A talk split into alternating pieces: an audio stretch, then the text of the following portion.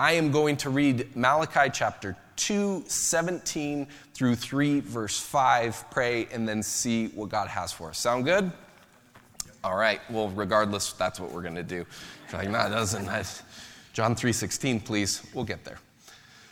Malachi writes and says, You have wearied the Lord with your words. But you say, How have we wearied him? By saying, Everyone who does evil is good in the sight of the Lord, and he delights in them. Or by asking, Where is the God of justice? Behold, I send my messenger, and he will prepare the way before me. And the Lord whom you seek will suddenly come into his temple, and the messenger of the covenant in whom you delight. Behold, he is coming, says the Lord of hosts. But he but who can endure the day of his coming? And who can stand when he appears? For he is like a refiner's fire and like fuller's soap. He will sit as a refiner and purifier of silver, and he will purify the sons of Levi and refine them like gold and silver, and they will bring offerings in righteousness to the Lord. Then the offering of Judah and Jerusalem will be pleasing to the Lord as is as in the days of old and in the former years.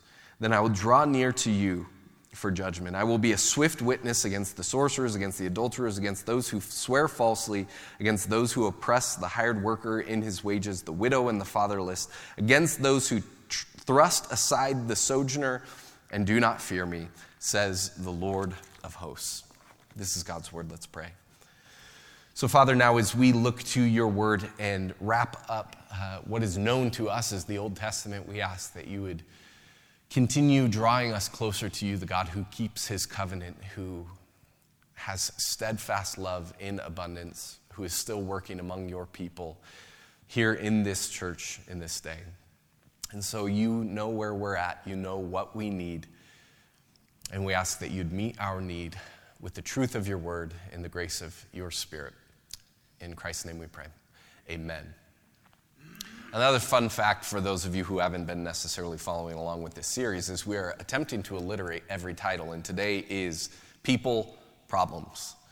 People Problems. Yeah, and again, this is one of those generic titles that you could probably put it on any single book of the Bible because where there are people, there are problems, right?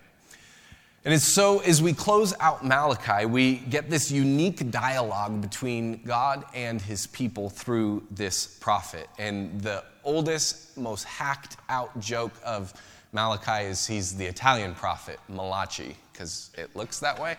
And so there, I gave that gift to you.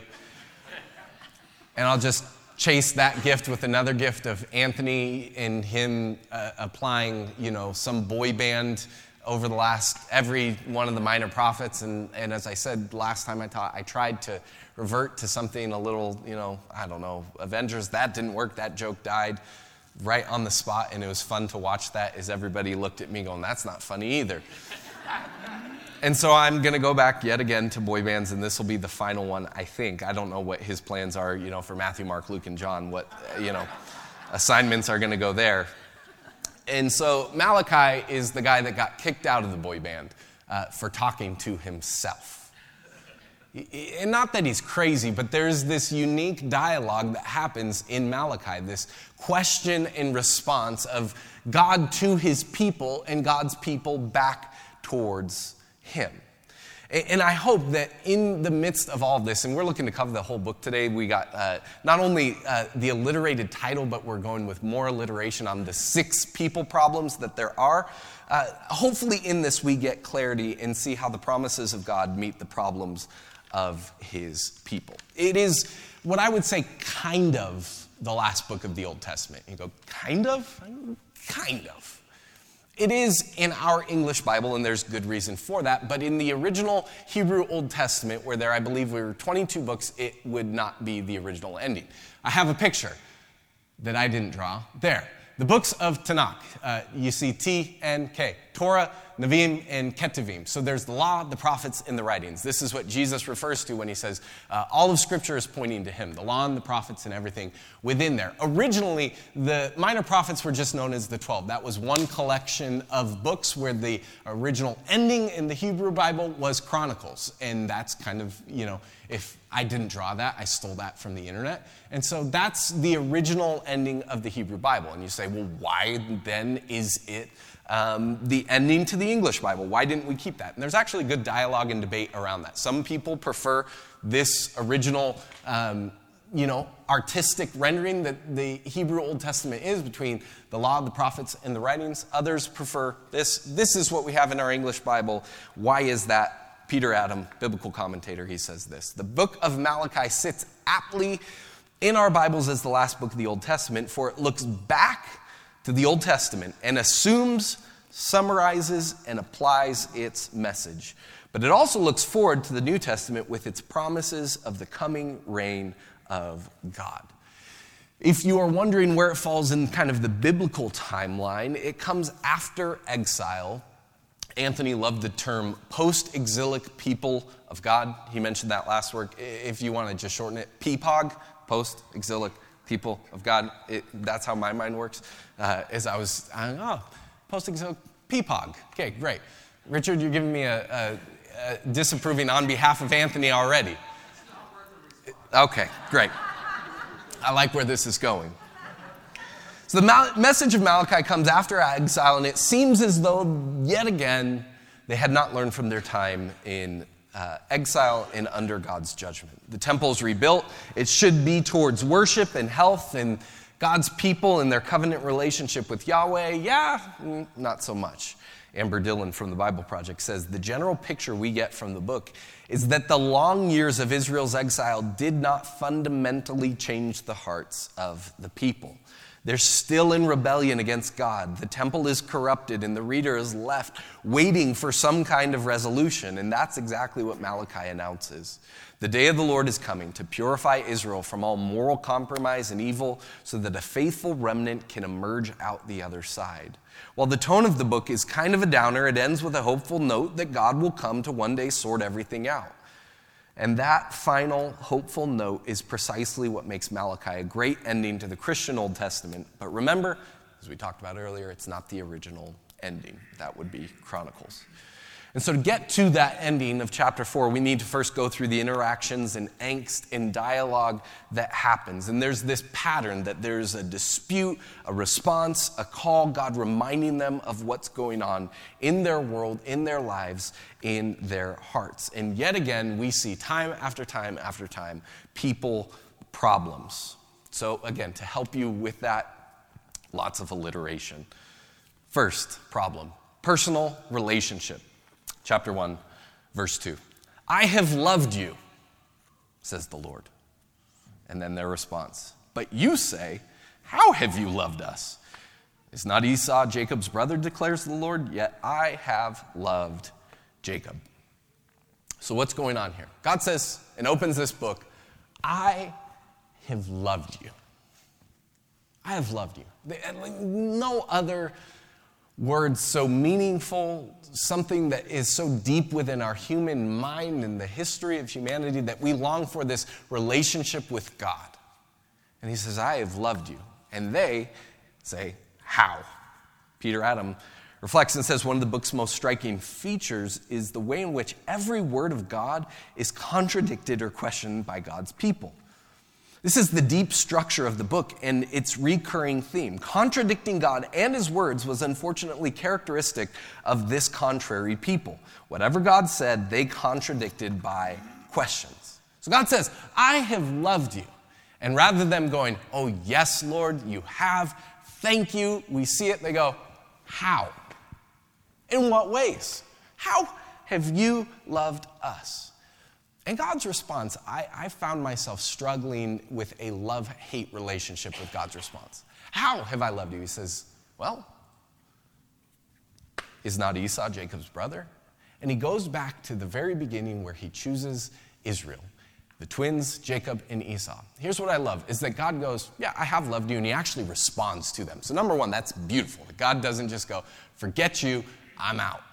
He responds, What I hate about it, or struggle with, I should say, and laugh, is that this is characteristic of the minor prophets as well. God's example of his love towards them, he goes back 1,400 years. 1,400 years. Think about that. That's like you saying today, God, or God says, I've loved you. And you go, God, struggling to feel your love. And he goes, Remember the Council of Chalcedon? It was in 451 AD. Like, what? John Chrysostom, you know, old golden tongued preacher in Constantinople. You remember that? And you're like, oh, what? God takes his people back through the covenant story and his faithfulness to them throughout all time. To get to an understanding of God's love, what he first does with his people is he pulls them back and gives them the most needed gift so often, and that is perspective. I don't know about you, but I often don't need every single answer to my question. I don't need every single problem solved. But what I do need is perspective in the midst of that moment. And often, if that is a struggle for you, where you go, man, it just, I can't sense, I can't feel, it's difficult for me to see or pinpoint God's love, what He first does often with us is pulls us back to get a fuller view of history. And He goes, here's how faithful I've been to all my people to get to you. Because without His faithfulness, then we wouldn't have a now. We wouldn't have that present tense struggle if it wasn't for God's faithfulness throughout the past. And so God faithfully pulls us back and gives us that perspective. Hey, things are bigger than we imagine them. Sometimes he goes deep into the, the minuscule, the minute details of our life, and other times he pulls us back. I don't know if you've seen the images from the James Webb telescope over the last couple weeks. For me, that experience is whoa, I'm real small. You mean to tell me that this is a galaxy upon galaxy upon galaxy? And you go, wow, this is a lot bigger. And here I am, here we are, floating on this ball through space, this pale blue dot, uh, you know. And God says, yeah, I have loved you. And my timeline and my example might not be exactly what you want or the warm fuzzies that we often seek inside when we ask those kinds of questions, but He gives us this gift of perspective. So, the first people problem that we have is with personal relationship. God, how have you loved us? And what he does is he takes us back and shows us the story. Second problem priest problems. Chapter 1, verse 6. A son honors his father and a servant his master. If then I am a father, where is my honor? This is God speaking. And if I am a master, where is my fear, says the Lord of hosts? To you, O priests who despise my name then their contradiction. But you say, How have we despised your name? By offering polluted food upon my altar. But you said, How have we polluted you? By saying that the Lord's table may be despised. When you offer blind animals in sacrifice, is that not evil? And when you offer those that are lame or sick, is that not evil? Present to that to your governor. Will he accept you or show you favor, says the Lord of hosts? So they are experiencing priest problems, which again is a reoccurring theme throughout the prophets. That there was corruption in the levels of leadership where they were to offer holy sacrifices, the best of the best, and the priests were letting the people get away basically with um, offerings of the discount rack. And it wasn't due to poverty. It wasn't necessarily, hey, we don't have the money, and so, you know, we bought this with food stamps, and this is what we have to offer. It's not that at all. It's them going, we're going to keep the best for ourselves and give the lesser sacrifice, the lesser offering. And the priests facilitated half hearted worship. The, the problems in their leadership were then trickling down into life. And the phrase that came into my mind is that the, the mediators of the covenant, the priests were called throughout history to be the mediators of God's covenant. They were that go between. They were to be representatives of God to his people. And what the mediators did is they facilitated mediocrity, where they were to give uh, a picture and a glimpse of what God was like and, and how worship was to be. They just went, well, keep the best for yourself. We'll keep the best for ourselves. They cultivated mediocrity and half hearted worship. And so the call to the priests and the people was repentance and wholehearted devotion and commitment to shepherd God's flock well.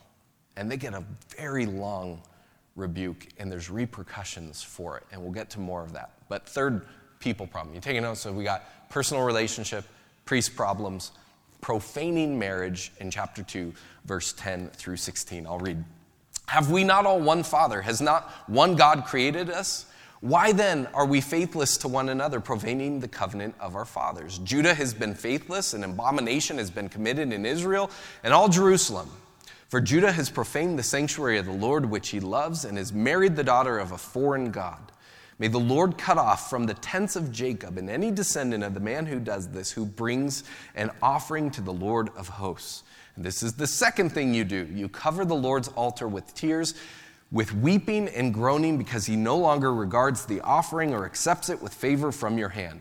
But you say, again, question, response, dialogue, pushback. Why does he not? Because the Lord was witness between you and the wife of your youth, to whom you have been faithless, though she is your companion and your wife by covenant.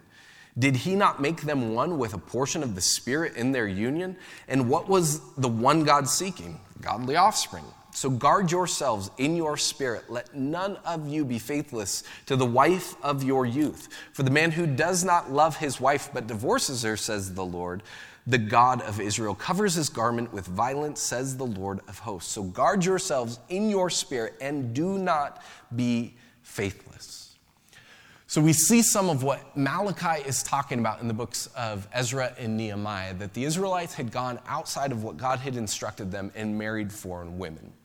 We don't have all the time to go into this this morning, but what happened again and again is it wasn't that God was being racist or xenophobic, but what he was instilling in his people was that whom you marry really matters. And when the people of Israel went outside of their covenant people, that would lead towards idolatry and, and failure and, and dehumanizing tendencies with people marriage, what God created to be a covenant, became a commodity, especially for men, which came at the expense of women. And so you can look in the Torah where God uh, institutes basically the framework for divorce. Jesus says later it's not God's design, it's part of the hardness of your heart. And what God was doing in creating a framework for certain scenarios for divorce was to protect the vulnerable. It was to push against men who would treat women as a commodity, and that is exactly what's happening in Malachi. God put boundaries around who to marry because he wanted to keep and guard his people from idolatry, from dehumanizing tendencies, and keep them within the covenant relationship with him. When they disregarded that, divorce ran rampant, women became disposable, and it did not reflect the heart of God to the world. And so God sees that. He calls them on it and asks them to remember the, the beautiful mystery that He instituted in this thing called marriage and guard against that. When people do not take God's word for what it is to trust and follow after that, there's dehumanizing, debilitating, destructive tendencies that follow after that, and we experience it in our world. We'll get more into this in a little bit. It's okay. Personal relationship, priest problems, profaning marriage. Fourth thing, God's presence being felt. Verse 17 of chapter 2. You have wearied the Lord with your words. Do you say, How have we wearied him? By saying, Everyone who does evil is good in the sight of the Lord, and delight, he delights in them. Or by asking, Where is the God of justice? So you see, as, peop- as God's people had wandered from his covenant, there's all these problems that begin bubbling up. And one of them is that they just say, well, whatever goes, it goes, and God loves you anyways. just like, I can struggle with and go, oh, all of our problems today, it's big, it's so much. And it's like you look through history and you go, there's ebbs and flows to all of the problems that happen throughout history. And our age, though it looks different, sounds different, has different challenges, this is the history of humanity. People go, well, God, he doesn't really care. He's going to love you. And then the second thing is, like, they jump from that, like, well, you can do whatever you want to. Well, then where are you, God of justice? Where's your presence? How has that felt? And God's response to this is unique in that He, he says He's going to send a person. This is what we read in chapter 3, verse 1. Behold, I will send my messenger, and he will prepare the way before me, and the Lord whom you seek will suddenly come into the temple. And again, when, when they're questioning, well, where are you, God? Not only does he point them back earlier with the personal relationship question, here's how I've worked through Esau and Jacob and, and my covenant promise to my people, but he also points forward. And so as we struggle within the present tense, there's kind of this 3D perspective we need. We need to look back to what God has done in the past. We need to also look forward to what God has promised in the future. And that situates us with faithfulness in the presence. Again, one of the ways they missed out was failing to see the presence of God coming through the prophetic message of Malachi. And so he says, okay, well, here's what I am going to do. And for those of us that struggle with going, God, I want to feel your presence, we often don't want what God's presence can come as. And here in Malachi, it's not necessarily warm, fuzzy, only affirming. God doesn't tell us everything we want to hear, but He shows up as a truth telling prophet who warns, who promises to purify and send a messenger. And that's what we see in John the Baptist as Malachi is prophesying here in chapter 3, verse 1. Now, I, I know this alliteration has you hooked. You're like, what's the next one going to be? And I'm so, so proud of this one. Uh, it was shot down by Anthony. It was shot down by my wife. She's like, surely there's a better one. Um, you guys ready for this? It's a big setup. So we have uh, personal relationship. We got priest problems, profaning marriage, presence felt. The fifth P, philanthropy problems. And I know that doesn't work, but I was so happy with that. It, has got two P's in it, Murph. P, that's not how alliteration works. Prescott High School. Philanthropy problems. Okay? It's the fifth P. And Karen's like, You aren't even ending it? There's one after that that's going to be a normal P? I said, Yeah, She's like, that's horrible. Have you heard of a thesaurus? I said, yeah, I looked, and it, and it, you know, there are issues with generosity and tithing and all of that, and philanthropy starts with P. She's like, that's not how it works. I said, I know that's not how it works, but I find it hilarious. You're welcome. Philanthropy problems. Chapter 3, verse 6 through 12. I, yeah, I make fun of myself. This is some of pastors, uh, certain pastors' favorite verses. And for those of you that grew up in um, like heavy-handed giving, uh, you know, shakedown churches with the tithe conversation, uh, I'm not going to do that. So, like, if you have a little bit of PTSD right now, like, I understand. For I, the Lord, do not change. Therefore, O children of Jacob, you are not consumed. For the days of your fathers you have turned aside from my statutes and have not kept them. Return to me, God says, and I will return to you, says the Lord of hosts. But you say, How shall we return? Will man rob God? Yet you are robbing me. But you say, How have we robbed you? In your tithes and contributions. You are cursed with a curse, for you are robbing me, the whole nation of you. Bring the full tithe into the storehouse, that there may be food in my house, and thereby put me to the test, says the Lord of hosts. If I will not open up the he- windows of heaven for you and pour down for you a blessing until there is no more need, I will rebuke the devourer for you, so that it will not destroy the fruits of your soil, and your vine in the field shall not fail to bear, says the Lord of hosts. Then all nations will call you blessed, for you will be a land of delight, says the Lord of hosts. Philanthropy problems.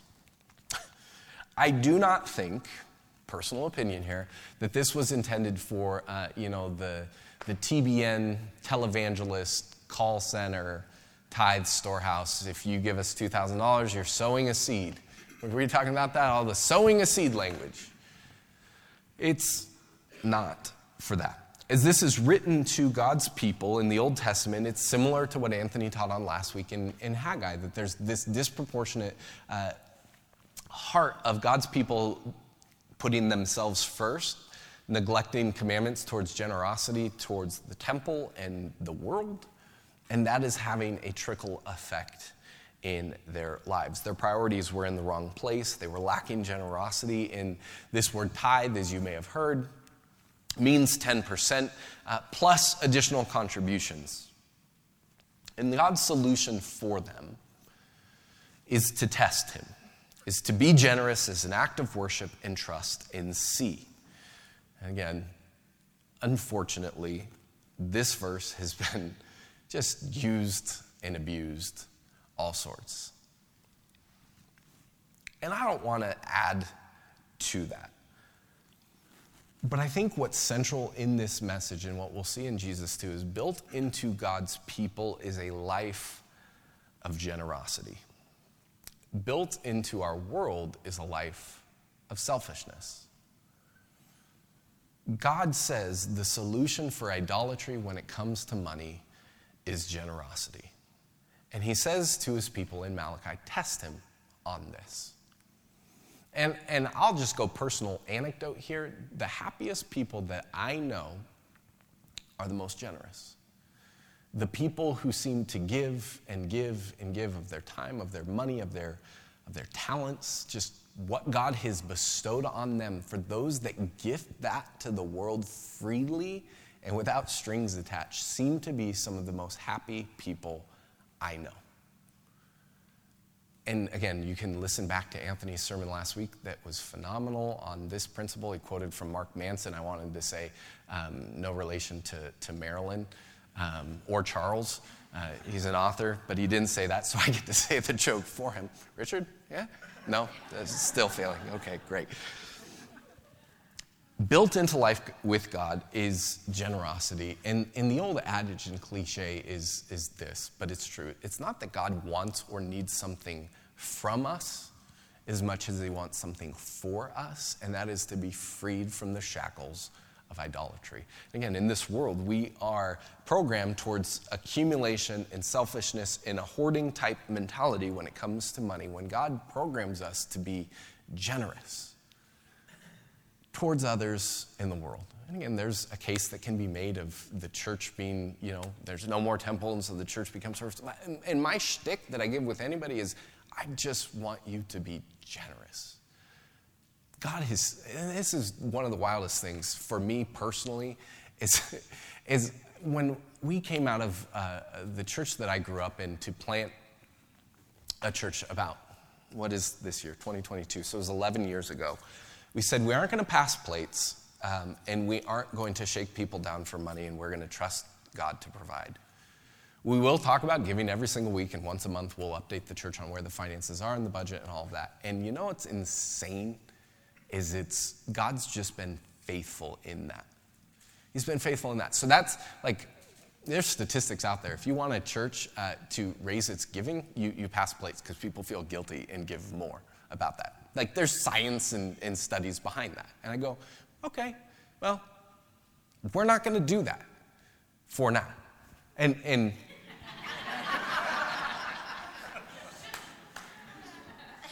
and we haven't needed to yet.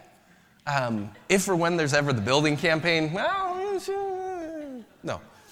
But th- that's at least so you know where I'm coming from. God doesn't need my money, God doesn't need your money. You go, great, more for me. Eh, not so much.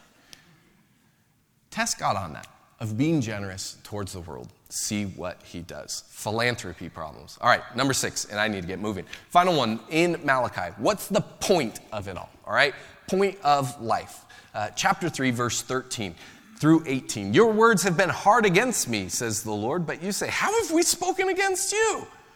You have said, It is vain to serve God. What's the profit of keeping his charge or walking as in mourning before the Lord of hosts?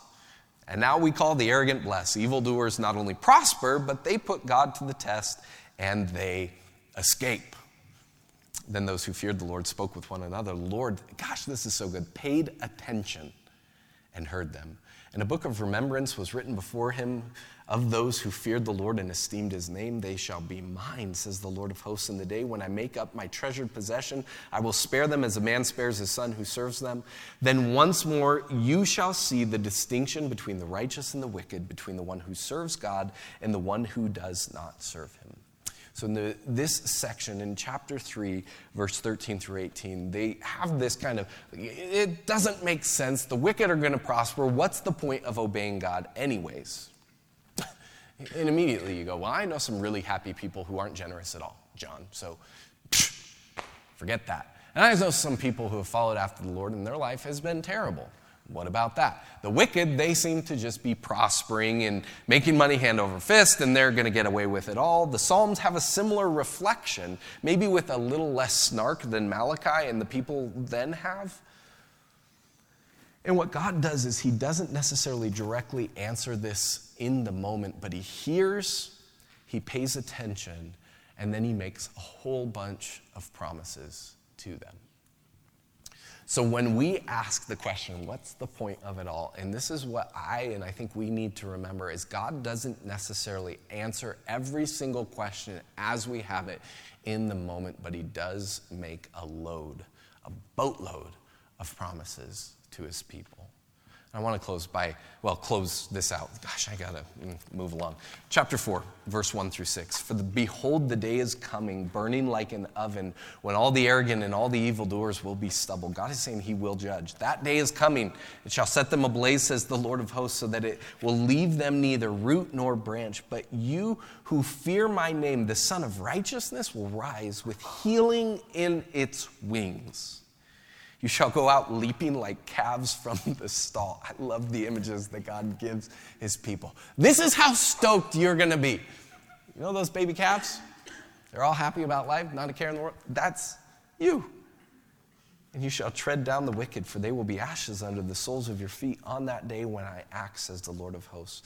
Remember the law of my servant Moses, the statutes and the rules that I commanded him at Horeb for all Israel Behold, I will send you Elijah the prophet before the great and awesome day of the Lord comes.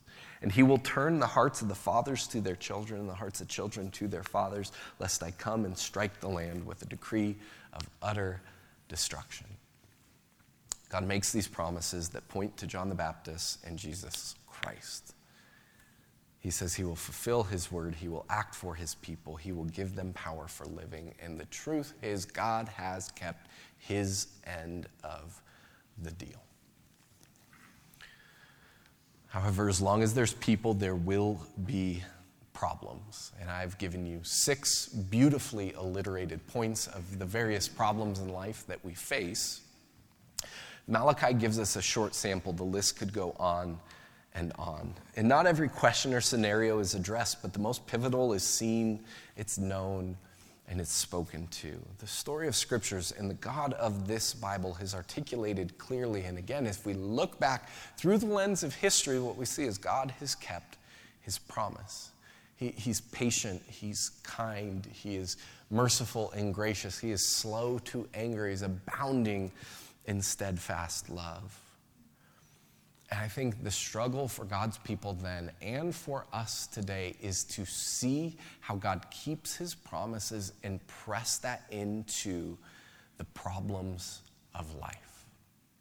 To take the problems that we have, that we face internally, externally, as his people together in the midst of the world, we take his promises and we place that into the problems of life and then watch Him work as we wait.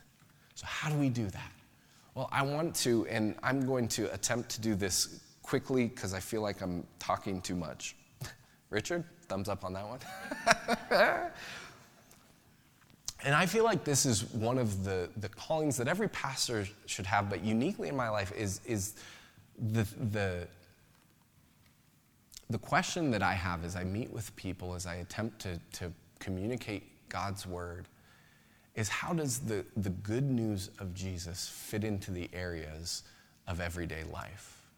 You have this big beautiful, grand story of what God had happened and of what God has done and what has happened with his people. And then you have the issues we face in, in the call of uh, followers of Jesus is to bridge that gap, that gap. And again, place those promises into the places of everyday life. So I'm going to attempt to do that very quickly through the six issues that Malachi brought up. So personal relationships. We still struggle today. I, we, God says, I've loved you. And we go, how so? Because of whatever reasons that we have in life. Some of our reasons of questioning God's love in our life are, are very, very serious like i don't want to take them lightly because what has happened in our lives what has happened to us what we have done what we've experienced god where are you is a valid question for his people. And then there's just silly you know kind of temperamental stuff that we deal with. Whatever the case may be we struggle with personal relationship with god. And so, what God calls us to do is see the story of our life in the midst of the long view of Scripture and when we struggle with that personal relationship, God, where have you loved us? We take his promise and we apply it to life.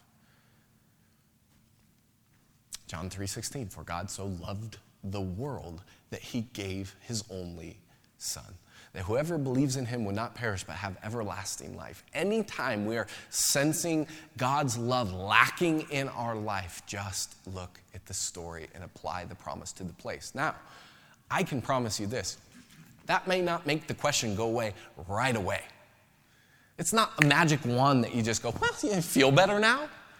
And for those that would use scripture in that kind of trite, temperamental way, like, just get over it, there's a verse for that. They don't understand the human experience. And, and, that's not what God does. But again, it, what, it, what I'm wanting for us to do is as we have these kind of ruts in our lives, as we experience the problems that people face, that we learn healthy habits of how to apply God's promises to the places of our life. So, personal relationships, see His love in the story.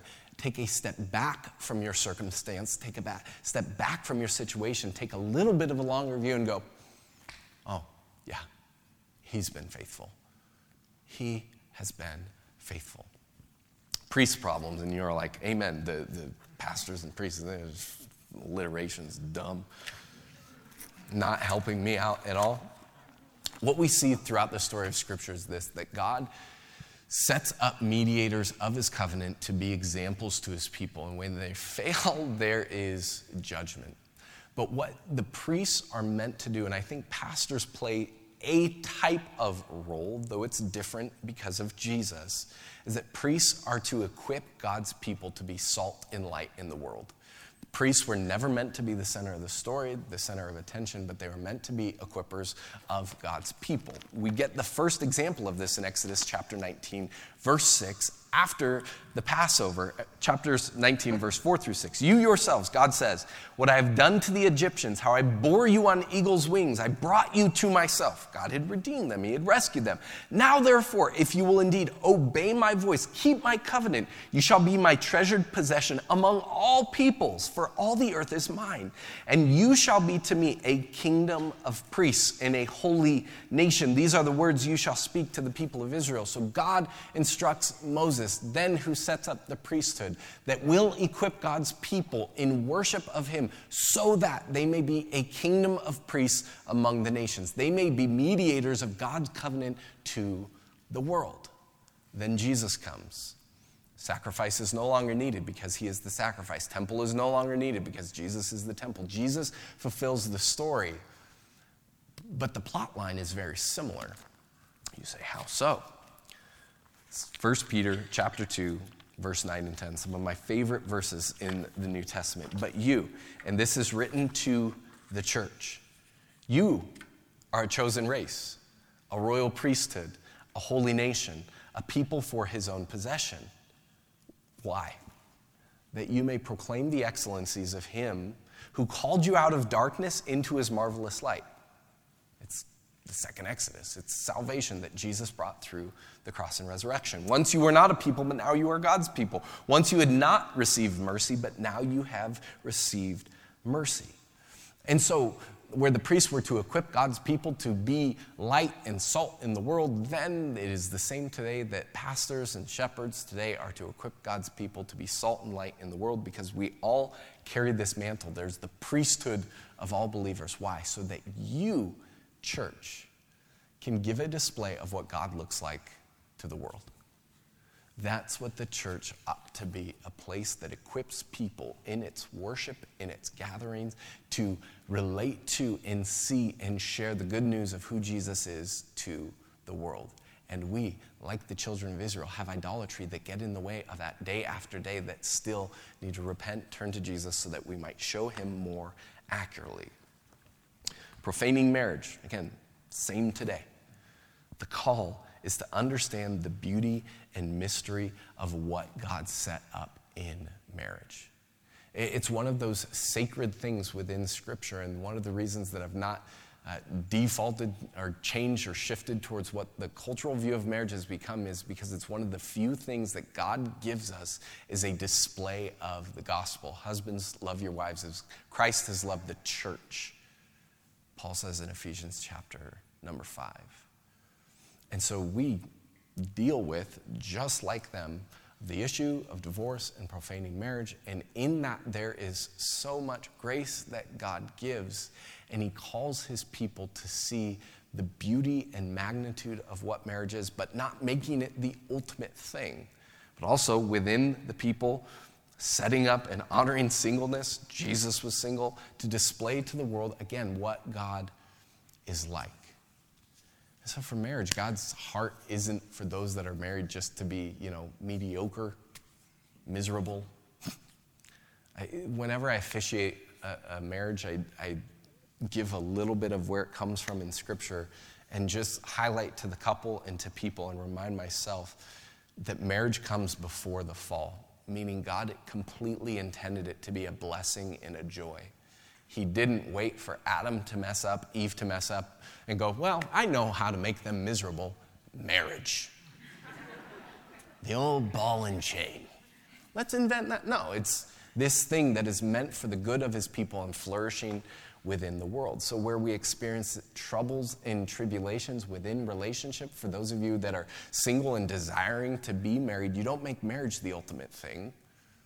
For those of you that are happy and single, then you can resist all the married people going, Well, who do you like? And like, we can elevate marriage to where it should be is this beautiful mystery that is meant to display the love of Christ towards his church. And when we experience problems, we remember it's a covenant, we remember it's not disposable, it's not a commodity, and we look to honor one another in that. God's presence being felt. Where's his presence? Well, you see through Acts, and we'll look at this, that he has sent his spirit among his people to empower them for life today. And there's no magic formula that can be concocted to bring the presence of God among the people. At least I, I don't believe. You can see there's plenty of formulas for that, again, within church worlds, and joking with Anthony about how camps can manipulate kids with that. And it's like, wow, we gotta dim the lights and we gotta set the music. And I don't know. God has promised to send his spirit among his people. And so if you are in Christ, you have all the benefits and the promises of his spirit to empower you for life. And, and the two ways in which I believe that God has shown himself in his glory and, and his presence is felt is through his world and through his word. And, and, I, for some of you, you're, you're bookie types, and so you experience God's presence in His Word, and you go, I'm alive. You read the Psalms, whatever. Some of you are like, I don't feel it in church. I don't feel. I just need to go outside. Well, the heavens declare the glory of God. The earth shows forth His handiwork. So God has given us these dual gifts in which we can experience and feel His presence among us. More could be said, but time's running out. Philanthropy problems. You're like, man, yeah, I'm so excited about that one.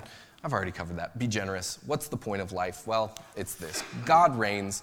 The wicked are going to be judged. He will come, rescue his people, and one day dwell with them fully. That's the book of Revelation. We will get there.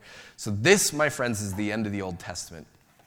And what they experienced then is that where there's people, there are going to be problems. And how God meets his people in their problems is he gifts them with promises of what He's done, of what He's going to do, and His desire for them of having a rich relationship with Him and one another in the present tense. So, my hope for you is that as you evaluate your life, kind of just take stock of who you are, where you are, what's going on, what troubles you're experiencing, that you would see God and gently apply His promise and His goodness where you are today. Let's pray. And so, Father, we're thankful that you have kept your end of the deal. You have sent your Son, who we see and love, who has died for us to forgive us of sins, who has rescued us and put us into this family and is equipping us to display your heart to the world. And we confess that we need your help. We still struggle with idolatry, we still struggle with um, the pain of life and the problems we face, some of us emotionally, some of us mentally, some of us physically, relationally, in our families. God, there are problems that abound, and we thank you that you are the one who sees those problems and does not discard them. And you meet them with a tenderness and a gentleness that we, we struggle to see because it's so foreign to our experience today. And so I pray you would refresh our view of who you are and how you've worked in history and that you would give us the wisdom, discernment, and you would help us with one another to place and press your promises into the problems of our lives. We thank you that's not just simply an individual mandate, but you call us to do that together as a family. And so we love you and we thank you and we ask you to continue your work in our hearts as we respond now. In Christ's name we pray. Amen.